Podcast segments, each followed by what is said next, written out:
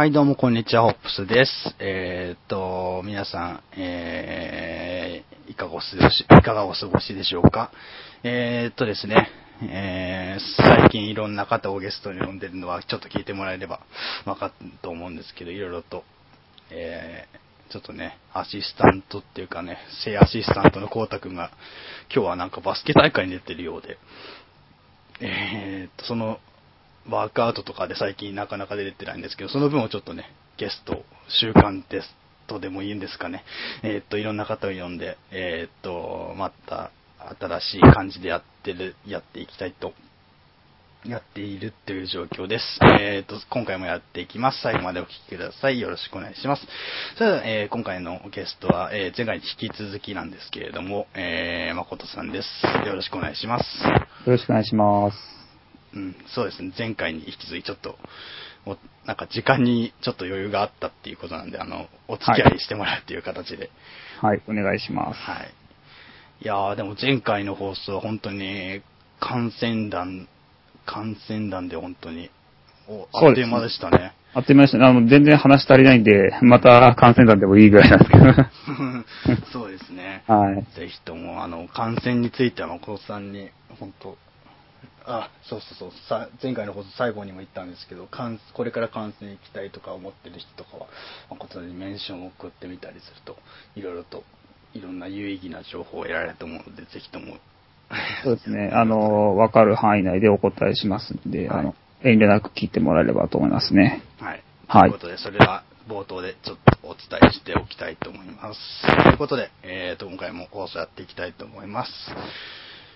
えーっと、そうですね、えーっと、まず、じゃあ、前回話できなかった FA とか移籍情報についていろいろとはいやっていきますか。あのーまあ、えーっと、結構ヒロデンバーさんの回とかで、7月1日の件については、えーっと、結構触れてるんですけど、今日収録日が7月3日なんですけれども、まあ結構今日も決まりましたね、いろいろと。そうですね。朝からいろいろびっくりするようなうん席もありっていうところですね。昨晩から今朝にかけてはかなり、いろいろと目玉級の選手たちが、えーっと、FA で移籍したり、えーっと、契約を結んだりとかしてますね。まあ、なんか誠さん的になんか一番衝撃的だった FA のなんかやつはありますか？うーん、そうですね。まあ、僕 FA はこう傍観してるような感じなので、はい。はい。これといって、まあ移籍する人はまあ移籍するんだとはい。いう感じで見てるんで、これっていうのはまだ特に、うんまあ KD がどうするかっていうところはちょっと、気になるところですけど、そうですね。他の選手はまあまあこんなもんかっていう感じで見てますかね。まあアトランタに行ったドワイトとかもね、うん地元に帰還したっていう意味ではまあ、妥当というか、まあありかなっていう気もするんで、うんうんはい。そのアトランタって言えば、アルフォーフォードがね、そうですね。移籍したっていうはい。ことで。早速ツイッターのね、あの、プロフィールページもはいボスボストン一色というか、はい。ね、ツイートもなんかあの、四つ葉のクローバーをツイートしまくってて、すごいことになってますけどね。そうですね。はい。うーんということで、FA についていろいろと触れていきたいと思います。えーっと、なんか、今日、じゃあ、新鮮なフレッシュな今日の話題からいきますと、はい。まあ、フォフォードがボストンに行ったということに続くと、結構大きな契約で言うと、ビヨンボがはい。ラプターズからマジックへ4年契約で72ミ million ですか。うん、72、これはなかなか結構大きいですかね。大きいですね。うんうん、うーんあとは、ライアン・アンダーソンがね、はい。えーヒューストンと4年契約で80 million。こあれも結構大きいですそうなんですね。彼もともとどこにいた選手でしたっけ？彼はペリカンズですね。あ、ペリカンですね。はい。うん、あとは結構動いてますね。アーロン・アフラロがマジックから、えーキングスか。うんうん。うんえーこれは2年契約25 million ということで、うんまあまあ短い契約なんですけど、結構うん、額的には結構大きいですよね。うんアフラロ。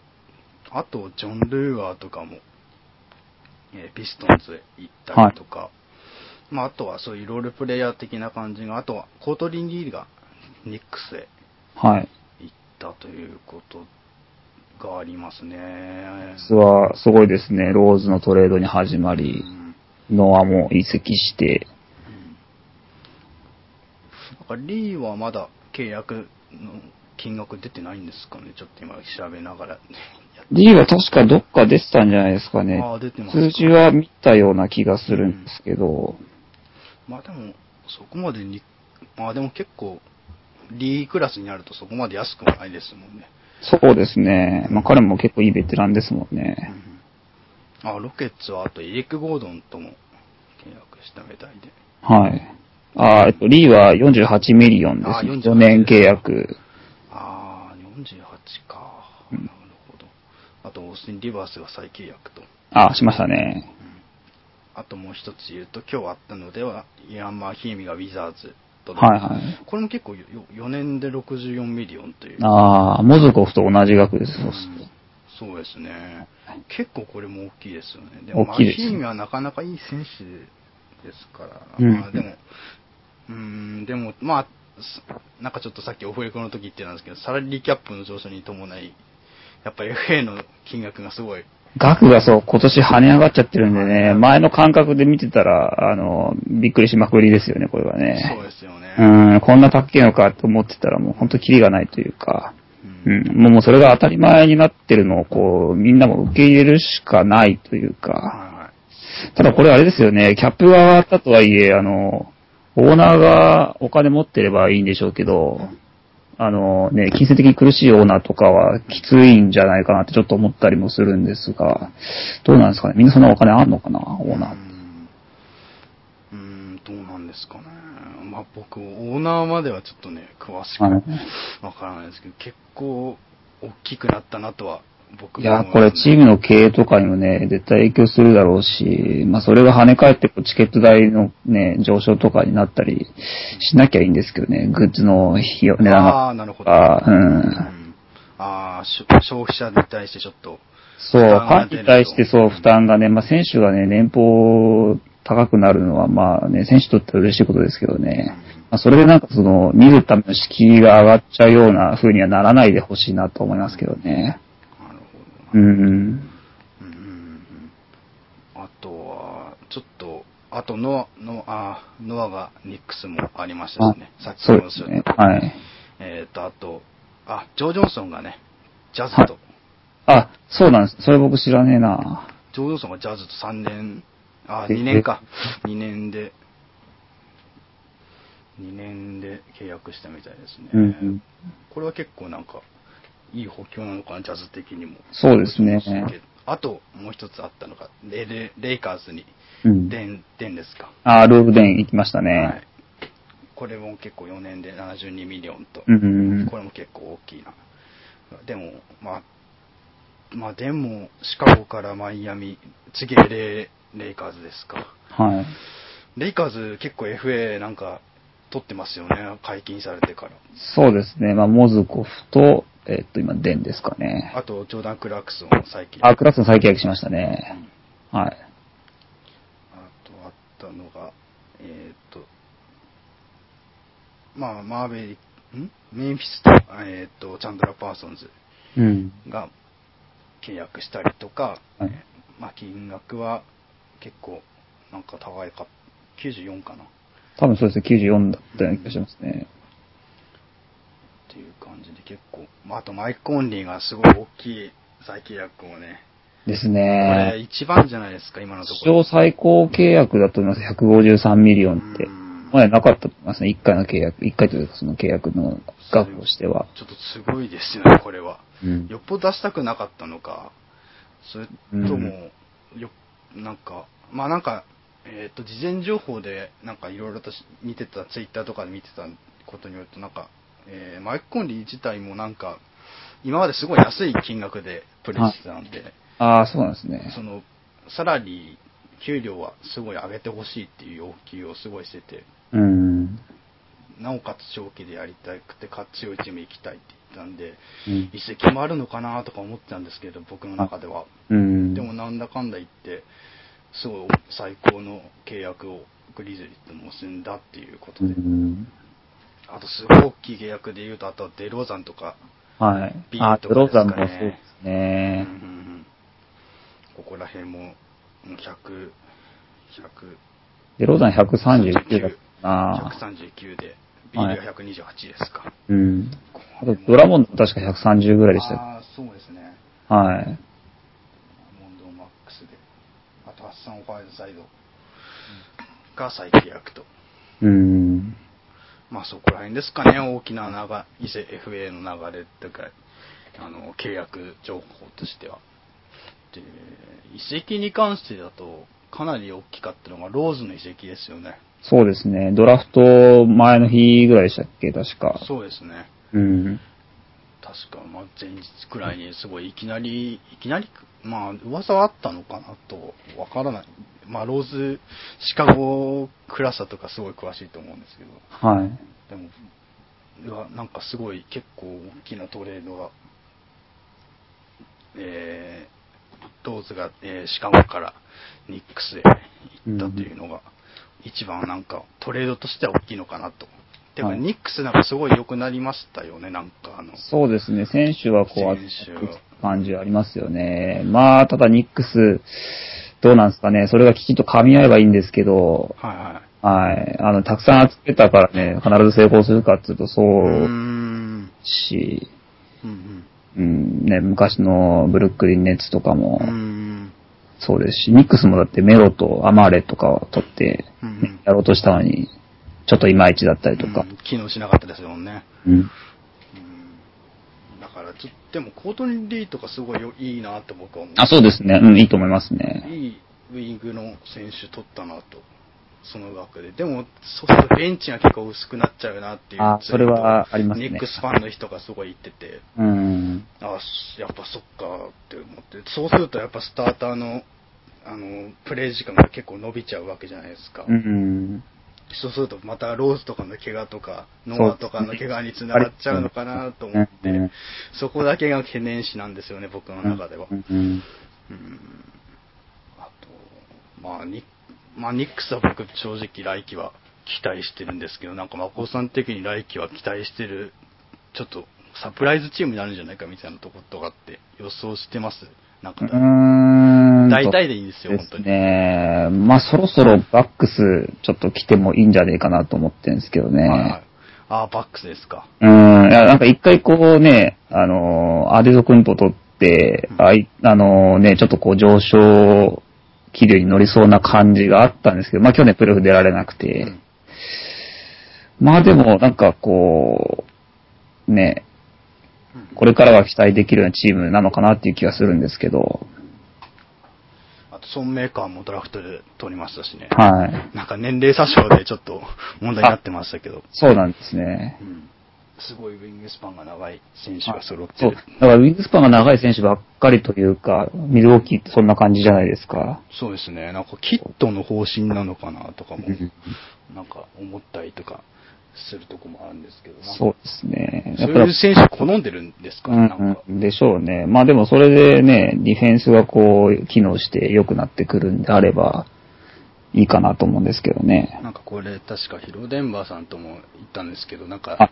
ウォリアーズを、ウォリアーズにちょっとシーズン中、バックス勝ったじゃないですか。はいやっぱそれもウィングスパンで、うんその高いせん、長い選手で相当高さに苦しめられて、うんウォリアーズ敗戦したっていうこともあって、やっぱそこでなんか希望を見出してるのかなと。うんそれまあに行く路線なのかなと。うんまあ多分今のその、流行りのオフェンスに対抗するディフェンスとして、まあ鍵になるのが、うんまあウィングスパンだっていうところなんだと思うんですよね。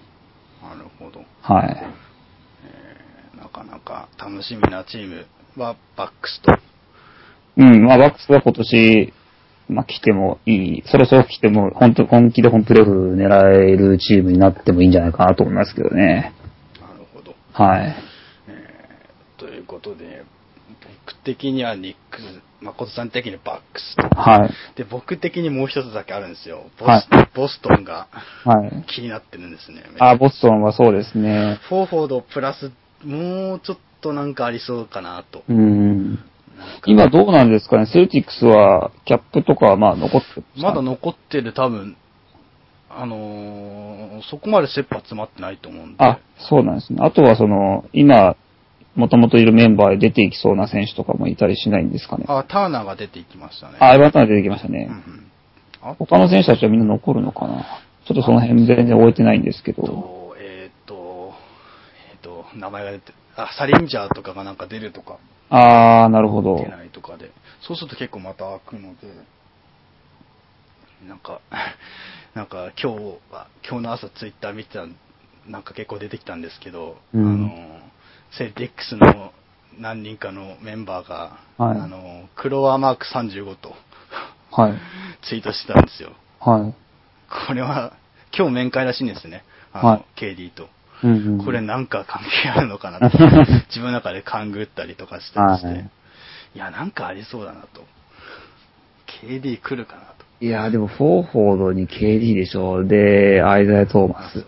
ビッグ3ですね、これはもう。うーん。で、去年ね、だって、フォーフォードも KD もいない、まあ仮に、まあ来るかどうかわかんないですけど、去年はいなかった状態で、イーストの3位でしたっけ？3位ですね。ですよね。いや、びっくりですよね。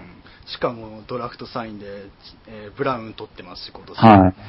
これはちょっと KD 来たらかなりやばいなと、僕の中で。でも正直、まあ現実路線で行くと KD は、えー残留して1年、僕の予想ですけど、個人的観測では多分1年残留して、うん来季 FA、ウエストブルックとともに FA になるんじゃないかなというのは80%。で、残り2割がちょっとボストンに行ってほしいなというちょっと希望もね、はいあるんですよ。面白そうじゃないですか、なんかボストンに行ったらすごい。そうですね。面白そうですね。まあ、あの、キャブスの対抗にはなりそうですよね。少なくとも。うん、正直、東の、なんかもう、トップ1、2、キャブスと並ぶレベルにまだ上がるんじゃないかなとは。まあ、す去年3位で、十分、あのーシーズン成績は良かったんですけど、それ以上残せるんじゃないかなと。うんうん。いうふうに思ってますね。まあ、それは KD の動向次第ですね。あの、さっきおっしゃってま、あの、ちょっとオフレコ中でしたっけ？おっしゃってましたけど、えっと、1日半以内で、あと。そう、あの、24から36時間以内に、あのはい、決断するっていうようなツイートがどっかにあったので、まあ、それが本当ならね、もう、あの、多分これ時間が、明日中ぐらいですね。これが多分アップロードされてる頃に、ああ、決まってるかもしれないですうね。ん、速報で決まってるかもしれないですね。はいその頃はちょっとツイッターがざわざわとなってるかもしれませんね。ああ、でも、残留が濃いのかうな。んですね。カウンターダムあでも彼の、そう、彼の一応優先順位としては優勝できるチームっていうのが条件ですからね。だからやっぱ移籍して、その優勝を狙えるかどうかっていうのは、うーん、わかんないですもんねう。ん。うん。なるほど。うん、まあ、ウォリアーズ行けば一番手っ取り早い気がするんですけど、親増しですか？ただ、いや、行ってほしくないな、簡単に勝てちゃうじゃんと思っちゃいますよね。ですよねそう、それって多分批判もされるだろうしう、んうーん、やっぱりなんか地元、地元とは違いますけど、その元々いたチーム、OKC で優勝、まあ、せめてもう一年狙ってもいいのかなと思いますよね。まあそこで本当にダメだったら、まあ、狙い気の FA で、っていうのはまあ、ありかなと思うんですけど。うん。ということで、KD はちょっと動向をチェックしつつ、うん。という感じですかね。はい。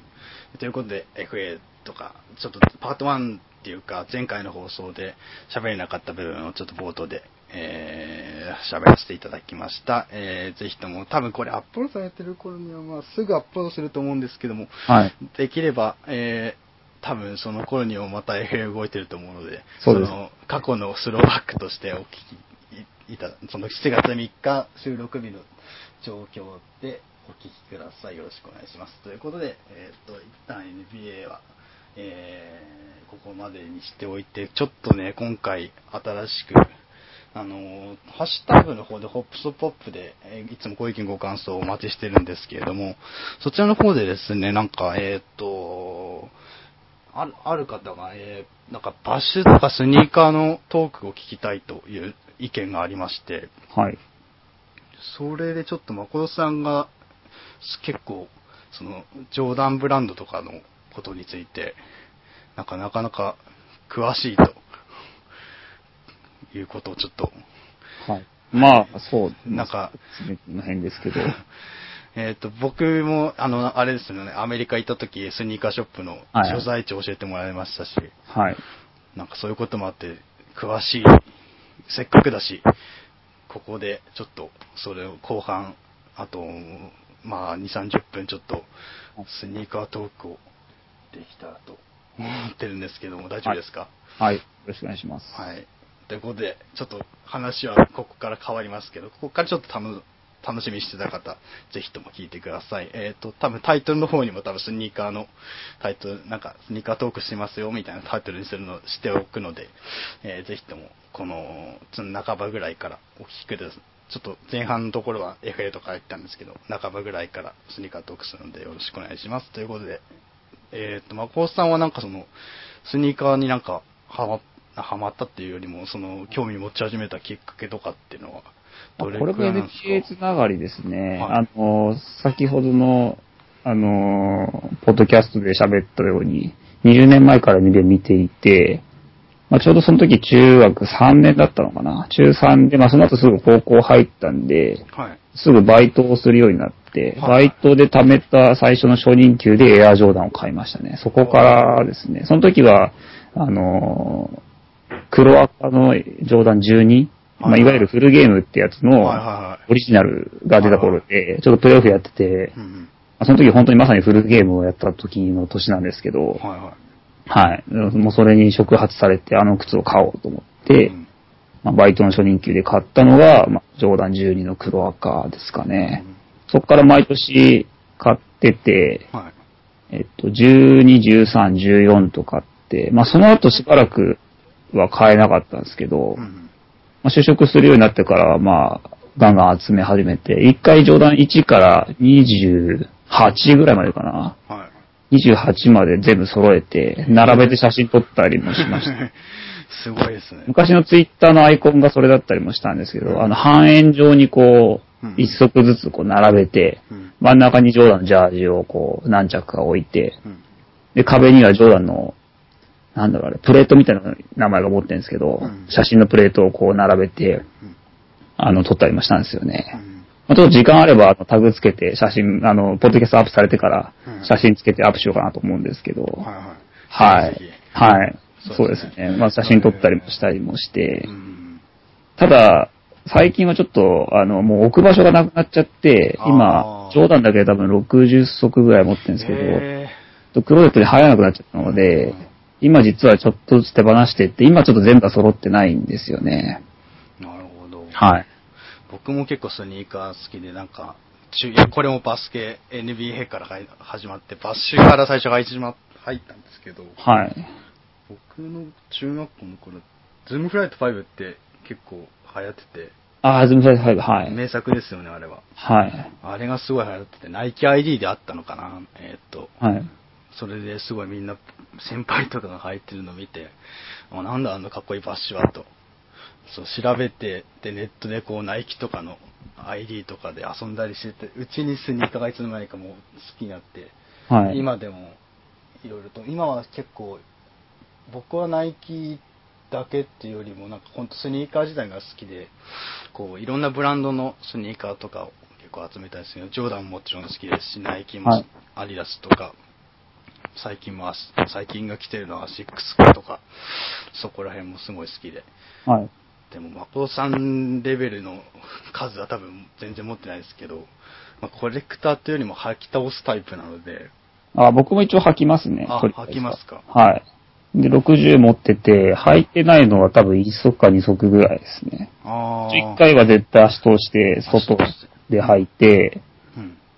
まあ合わない靴もあるので、まあそれはもうそのままお蔵入りしちゃったりもするんですけど、まああの好きな靴はもう3年ぐらいずっとローテーションから外れない靴もあったりとか、うん。はい、してますね。ちなみに今、所持数がもう60超え大体60ぐらいですか？そうですね。まあ、最近ちょっと数えるのやめてしまったんで、はい大体60前後だと思いますね。ほとんどジョーダンブランドと感はいじですか。。9割5分ぐらい冗談ですうね。ん、なるほど。はい。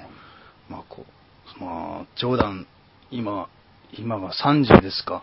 はい、30出ましたね。うんうんうん30も出ましたし、結構、きんうんと最近も結構復刻とか、そうですね新作とかリリース結構多いですよね。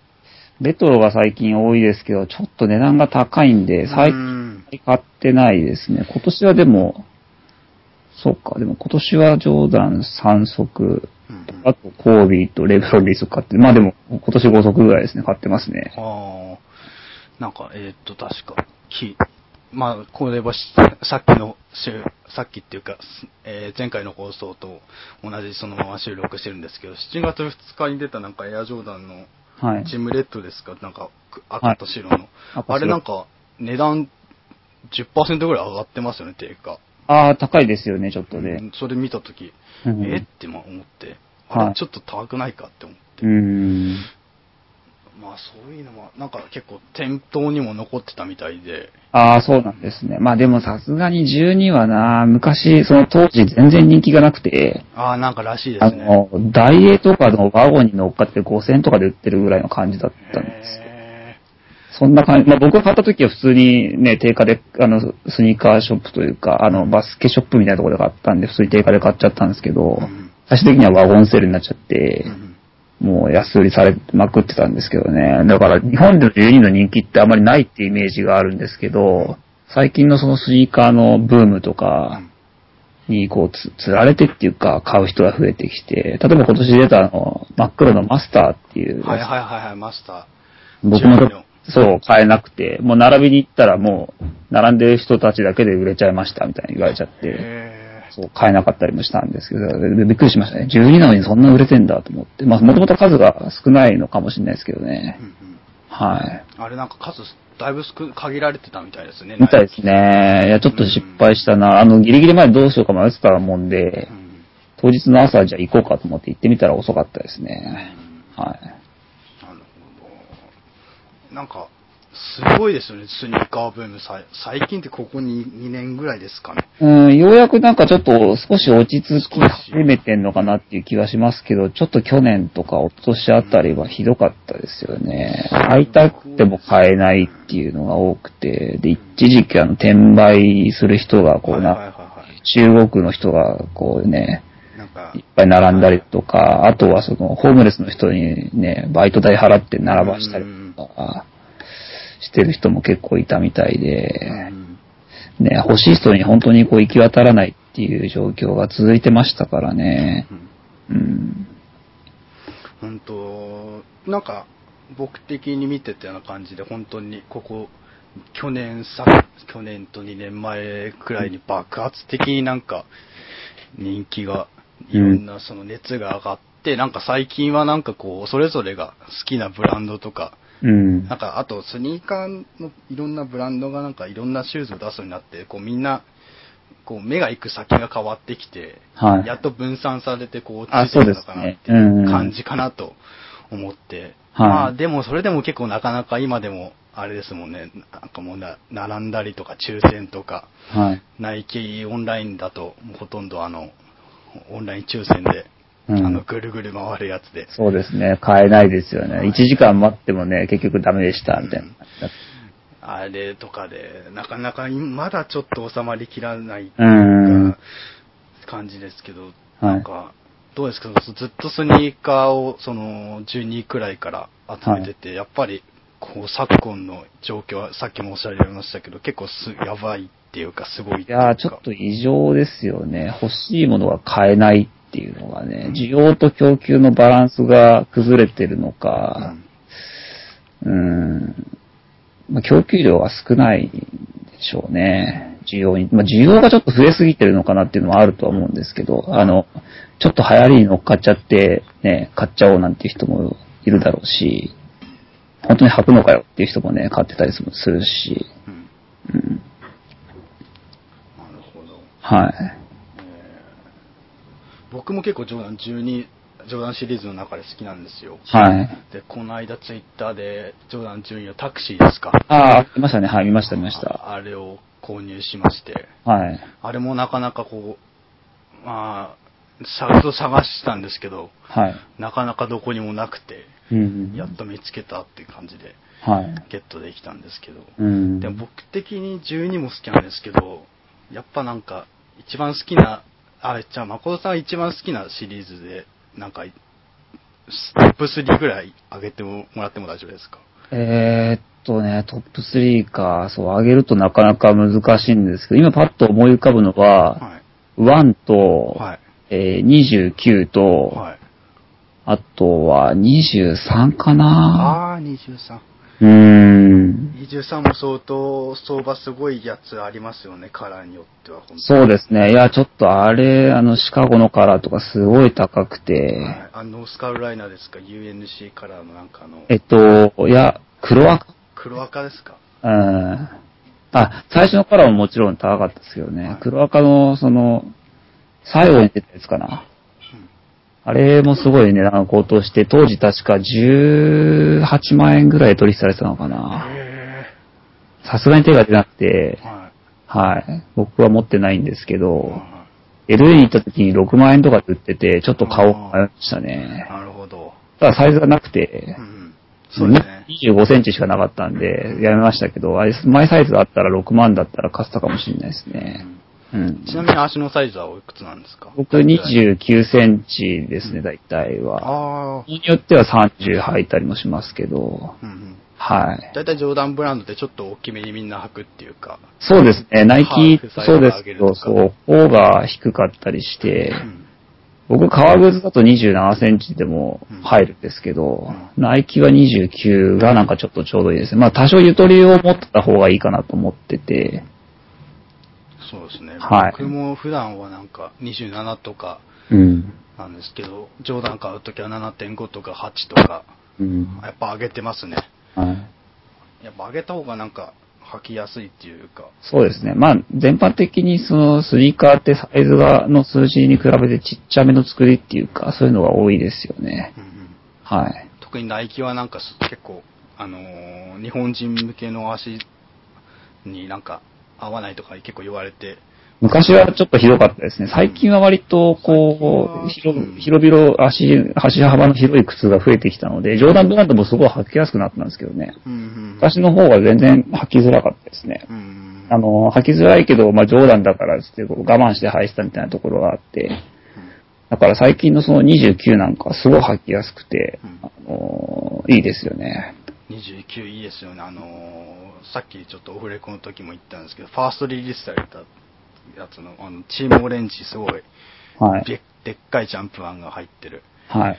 あれはすごいかっこいいですね。そうですね。僕もあれをゲットして、はい結構長く履いてますねやっぱ。最近もちょっとまだ履いてたりとかもしてて。やっぱ結構軽量でなおかつ履きやすいですか？そうですね。柔らかいんで足当たりも良くて、うんで、自由にこう足が動くというか、うん場所としてはどうなのかちょっとわかんないんですけど、まあ、外で履く分には全然こう、ね、気にならない感じで、フィット感も良くて、うん。はい、履きやすいですね。なるほど。はい。ちょっとでもあれですね、ヒールにエアが入ってないんで、ああ、入ってないんですか？そう、あの、フォアフットにしかエアが入ってないっていう聞いたことがあって、確かヒールはエアが入ってないんで、ちょっと長く履いてるとこう、沈んできちゃうところがあって。うん、それがちょっと気になるかなっていう感じがしますけど。ー、うん、なんか、フライトプレート搭載してる。そうですねかあれもすごい僕も一時期すごい欲しくて探したんですけど、なかなか出回らなかったっていうか。そう、あれも数が少なかったっぽいですね。だから僕もなんとかゲットして、その後どこでも見てないっていう感じですけど、なんか俺、誠さんの、あの、なんかあの、感染機の、はい。その、ぜその、感染機で履いていくしスニーカーみたいなはい。やつ見たんですけど、はいあれすごい面白かったです。ああ、あれですかね、靴をいっぱい並べてる写真ですかね。そうですね。ああ、そうです。あの、今まで履いてきた、その感染の時のやっぱ靴って思い入れがあって、はい。一回ちょっとまとめてみようかなと思って、あの、写真を作ったんですけど、はい。はい。ちょっとまあシリーズ化していこうかなと思って、あの、この間の靴とかまだ入れてないので、うん。まあ、時間がある時ちょっと入れてってみようかなと思うんですけどね。ぜひともなんか、または、ハッシュタグオプソポップつけて、あそうです放送が、あの、公開されたら、はい、あげましょうか。そのなんか、ぜひともあげ、あの、そのさっき冒頭の方でおっしゃってた、あの、その、昔のアイコン、はい。と合わせてそうですそう、あげ、一緒にあげましょうか、そしたら。はいそうで。すね。そうするとなんかみんな、うん。うん、見見てくれるし、多分。そうですね。放送聞きながら、その、追っかけやすいでしょうからね。イメージも湧くと思うんで。はい。そうですね。えーでも、そうですか、1、29、23と。そうですねあと、それ、1については、やっぱ不動ですよね。ワンは多分普通に吐くとすごい吐きづらいんですけど、うん中敷きインソールを別に買って僕はいつも入れてるんで、あそれを入れるとすごい吐きやすくなって、でこの間そのファイナルゲーム7見に行った時もワンのレーザー、白いレーザー。を履いてって、あれはでも旅行中吐きやすかったですね。うんうんうんあの、ワンのレーザーはちょっと他のジョーダン1とは違って、柔らかい皮を使ってるんで、うん。ああ、そうなんだ。あの、そう、ハイカットなんですけど、でも、足首周りも、なんかその、割と自由に動くというか、うん。あれ一応 OG 仕様でジャンプマンがないですよね。そうですね、ナイキのスーツウォッシュですよね。はい。そうですか。皮は柔らかいんですか、あれ？そう、皮が柔らかくて、あれは他のジョーダン1より全然履きやすいですね。なんか一回原宿とか行った時になんかはいそのスニーカーショップに置いてあったの見たんですけど、すごはいい白の、白だけど、すごいなんかかっこよ、かっこいいっていうか、うんうん。まあどのシリーズもかっこいいんですけど、なんか存在感あるっていうか、そうですうね。ん、いや、シンプルでいいですね。まあシンプル、まあレーザーは結構目立つというか、あれですけど、でもまあ履きやすいですよね。履きやすいし、見た目もかっこいいし。であれ紐がリフレクターになってて、あの、あ、と最初に結ばれてる紐は白い紐なんですけど、はいはいその、一緒にくっついてる紐はグレーの紐があって、あれは確かリフレクターになってんのかな。とあと、スナイキ、横のナイキのこのマークのところもグレーのリフレクターになってて、うんうんあれ多分夜光るっていう感じなんですよね。僕もマイサイズあったら ゲットしたかったなっていう感じなんですはい。あれもでも、ああれはでもまだ、今はもうないかもしれないですけど、あれ確か去年2月ぐらいに発売して、値段が2万4000円台で結構高かったんですよね、うんしては。だから結構あの、売れ残ってたというか、うんうん。なるほど。1OG、1の OG って結構ありますよね、カラーが。そうですね。いや、でそれまで全然ワンなんて出てなかったのに、ここ3年ぐらいですごいしまくってますよね。そうですね。うん、し当時から考えると信じられないですもん。どうですか、その、1のカラーリングって別で何足ぐらいとか持ってます？今10足ぐらい持ってまああ、なるほす。ど。だからその全体の中では、ワンの比率が非常に高くてう、ん60ちょいある中の10ですから、6分の1ぐらいはワンなんですけどうんう、んはい。え、ちなみにじゃあなんか、1OG の中でも、あ OG で持ってんのは、はい OG で持ってんのはそのレー白レーザー、はい。あと黒赤、黒赤ブレッドってやつですね。ブレッド。あとは、えー黒青、ロイヤルですか？ロイヤル、うん、この3つが OG で持ってんのと、はい。あとは、えっと、 DMP ってやつかな。はそれも黒赤と。あの、セルティックスカラーですかね。はいはいはい。はい。あの、ジャンプマンがついてるけど、あの、うんはジョーダン1のハイカットで。そうですね二。足一二足でセットで出たそう、やつですよね。パックのやつですね。それと、あとは OG ではあとつま黒も持ってますね。ああ、つま黒。つま黒。うん。うん。あとは、えっと、普通のジョーダンで、そう、なんだっけな。ちょっと派生系だけども、あのー、あれ、なん、名前をど忘れちゃったな。なんか変な模様がついてるやつ。あ、J、J2K っていうんですかね。うーん。ジョ J2 ーダンうん J2K って言って、うん。あとは、えっと、これ、ワンに入れていいのかどうかわかんないですけど、あの、ブーツみたいなやつ。ブーツ。はい。去年だか、一昨年かな出たやつだっけな。はい。はい。グレーの色で、はい。あの、ツバのところの、あれが、タグがう、んシカゴの街並みを表現したやつで、うんに、そこにジャンプマンが入ってるようなやつなんですよね。あれ、名前なんだったっけな？忘れちゃったな。うん。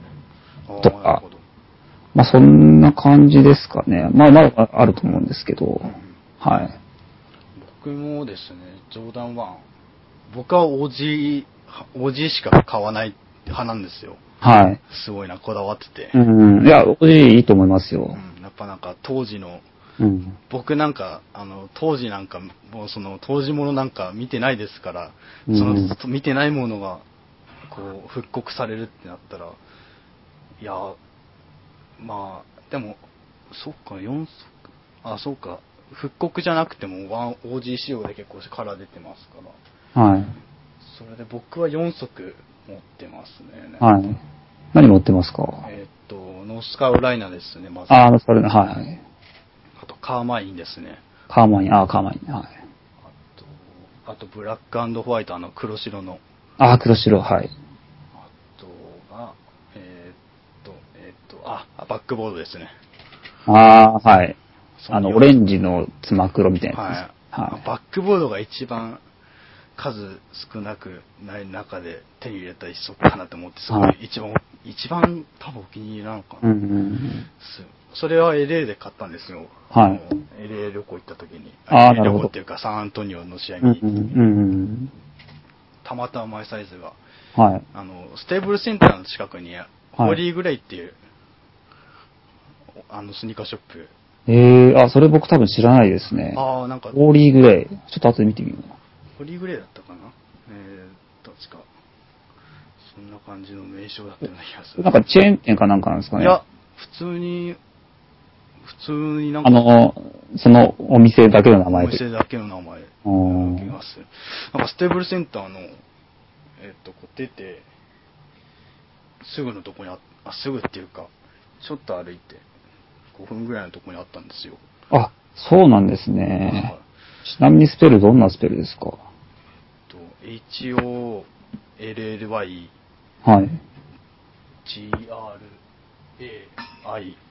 ですかね。GR? A。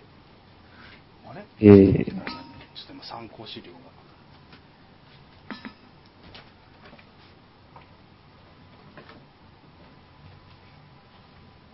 あ、えーっと、あ、ホーリーグレイルってやつこ。れグレイルですね。ああ、はいはい。えーっと、G、H-O-L-L-Y、G-R-A、H-O-L-L-Y、はい。G-R-A-I-L ですね。あなんか多分普通に、あ。あ、本当だ。ストリプルズからワンブロックぐらいですね。そうですねはい。え、こんなところにスニーカーショップあったんだ。そうですねれ知らなかったですね。ロサンゼルススニーカーマーケットプレイス。ええあ、これちょっと次行きたいな。いや、ここ、いい、いい良かったですよ、すごい。マジっすか？これ、やばいっすね。写真見てる。ネットでも多分、販売してるのかな？日あ本からでも。そうなんですね。あ、ちょっとウェブサイトを見てみよう、後で。そしたらう。ん、ここはすごいなんか店員さんもなんか親切だったし、はバックボードもあったし、い。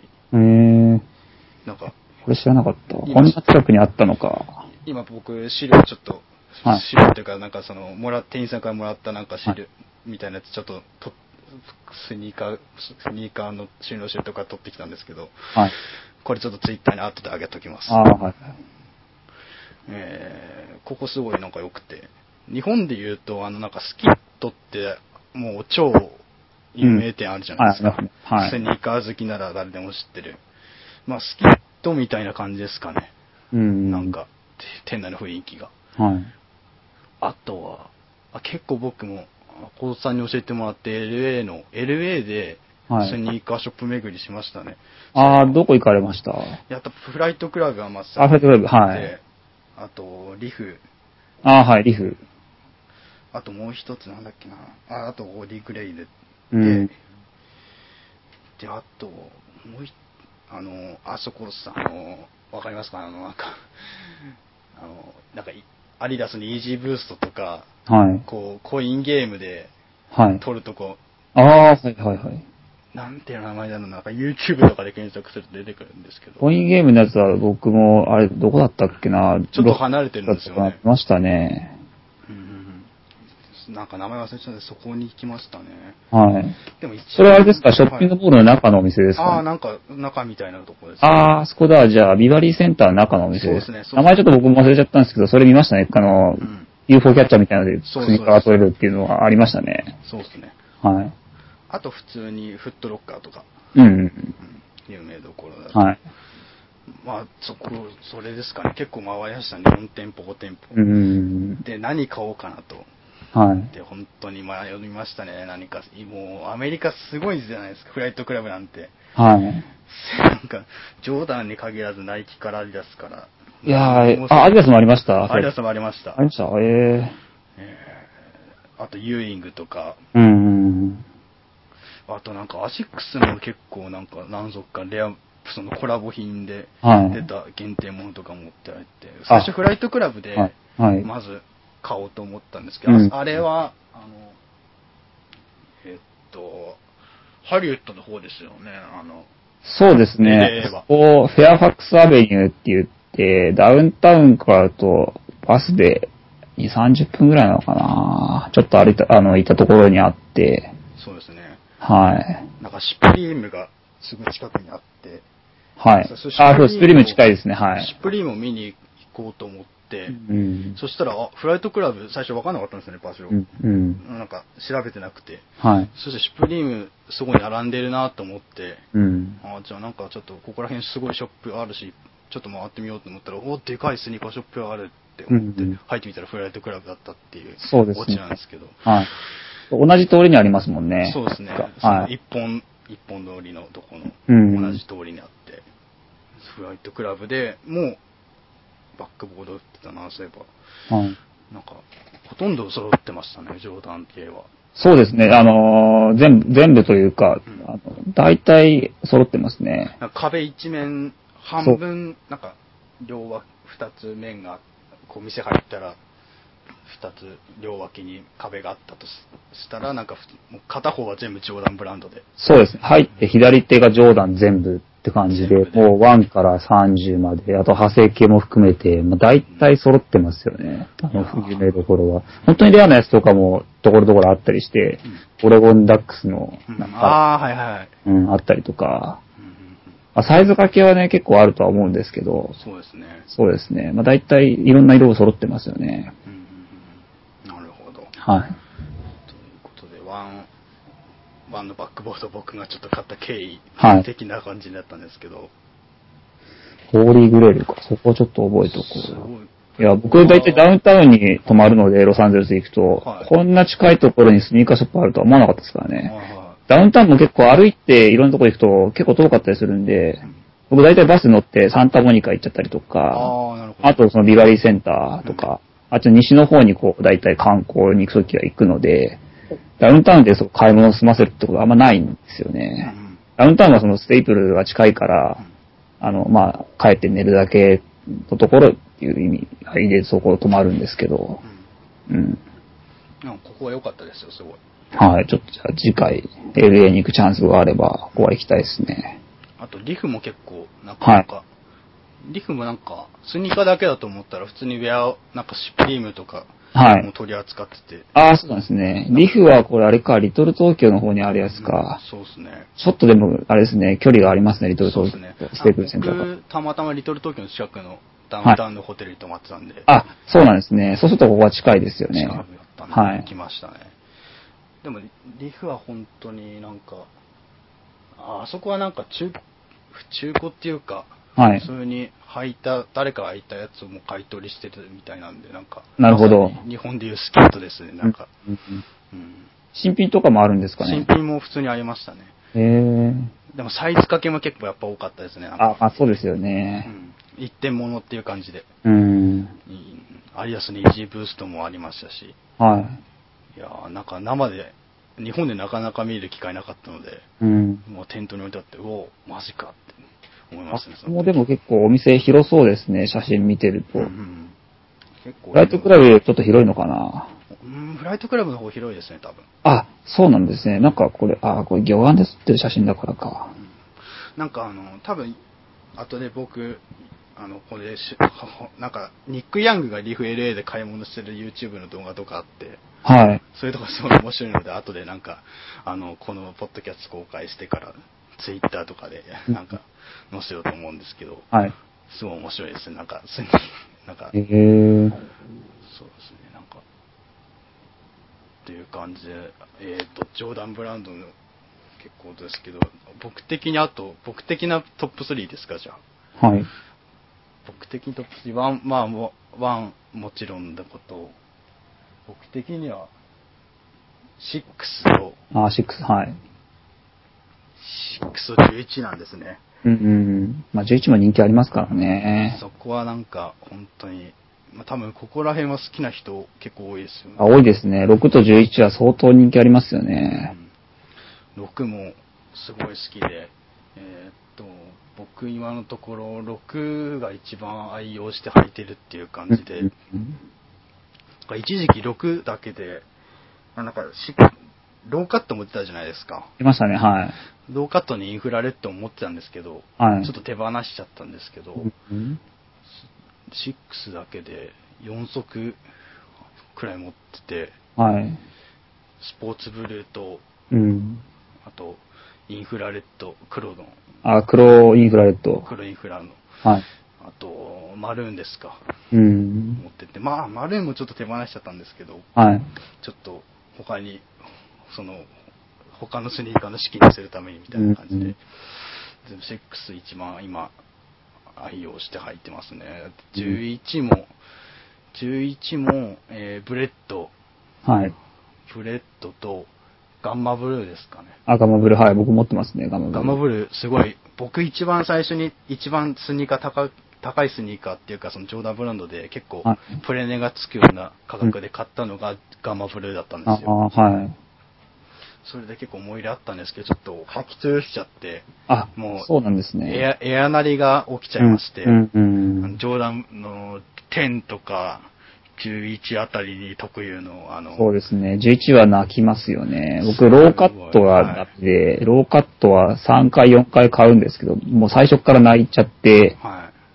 あの、運がないですね。だからもうローカットはもう買うのやめようと思って。ああ、僕もなんかローのコンコルドを買ったんですけど、はそれもすぐエアなりしちゃって、い。うん。ああ、ちょっとこれはって思って手放しちゃいましたね。うん。うんなかなか、結構、11とか10は悩みどころですよね、そこら辺が。ね。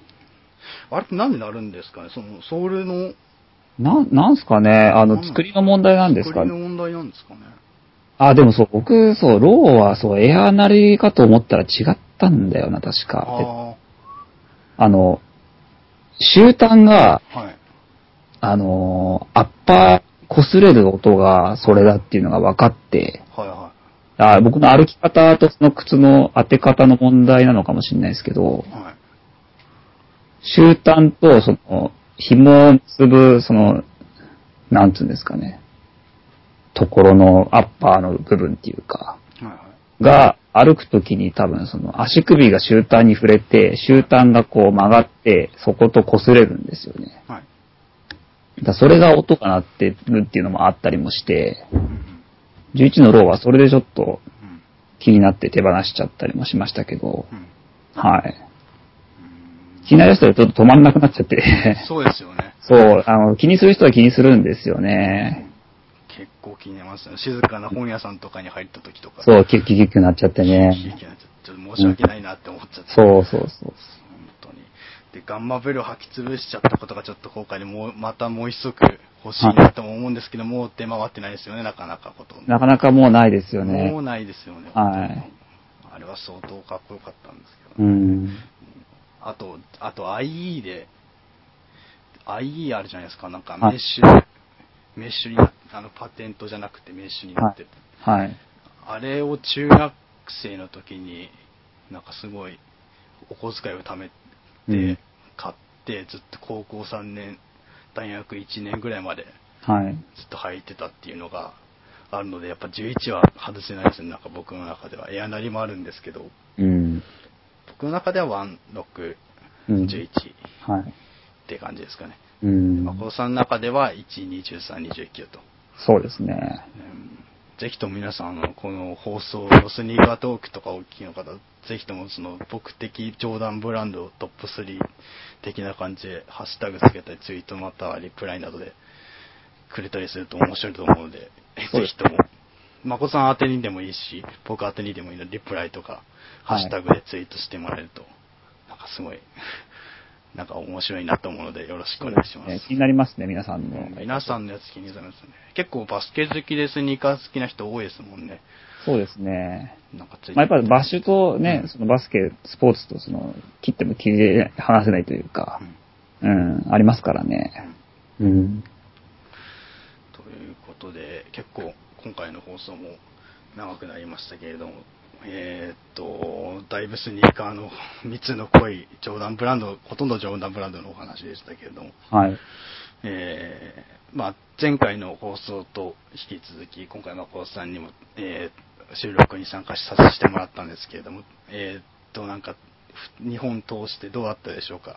なんか最後に、なんか、ご感想をいただければと。そうですね。まあなんかいろんな話ができて面白かったですね。あのはい感染だけの話になるかなと最初思ってたんですけど、はいはい。まあ FA からスニーカーも話ができて、はい。はい、非常に充実したじあの日本撮りでしたね。はいはい。はい。ということで、えーっと、今回は初めてのゲストに、ちょっと日本撮りというね、難題をちょっとお願いしてたんですけど、まあ、誠さんすごいいい方なので、ツイッターとかで、えーっと、見つけたりしたら、えーぜひとも、なんかメンションを送ったり、フォローしてメンションを送って、なんかいろいろと絡んで、で、いいですよね。全然 OK ですんで、あの質問でも何でも、あの、ください。うんということなので、はいぜひとも、なんか過去のゲストとかの方にも結構いっぱい出てるので、その方とかにもいろいろとお話を聞いて、えー、面接を送ってみるのも僕的にはおすすめなので、まあそういう一面もあっていろんな方を呼んでるっていうのもあるので、うんぜひぜひ皆さんよろしくお願いします。ということで結構長くなりましたけれども、はいお付き合いありがとうございました。ありがとうございました。えーということで今回、えー、誠さんに出ていただきました。あまた次以降の放送もあるのでお楽しみください。それではお疲れ様でした。長丁場、えーお聞きくださりありがとうございました。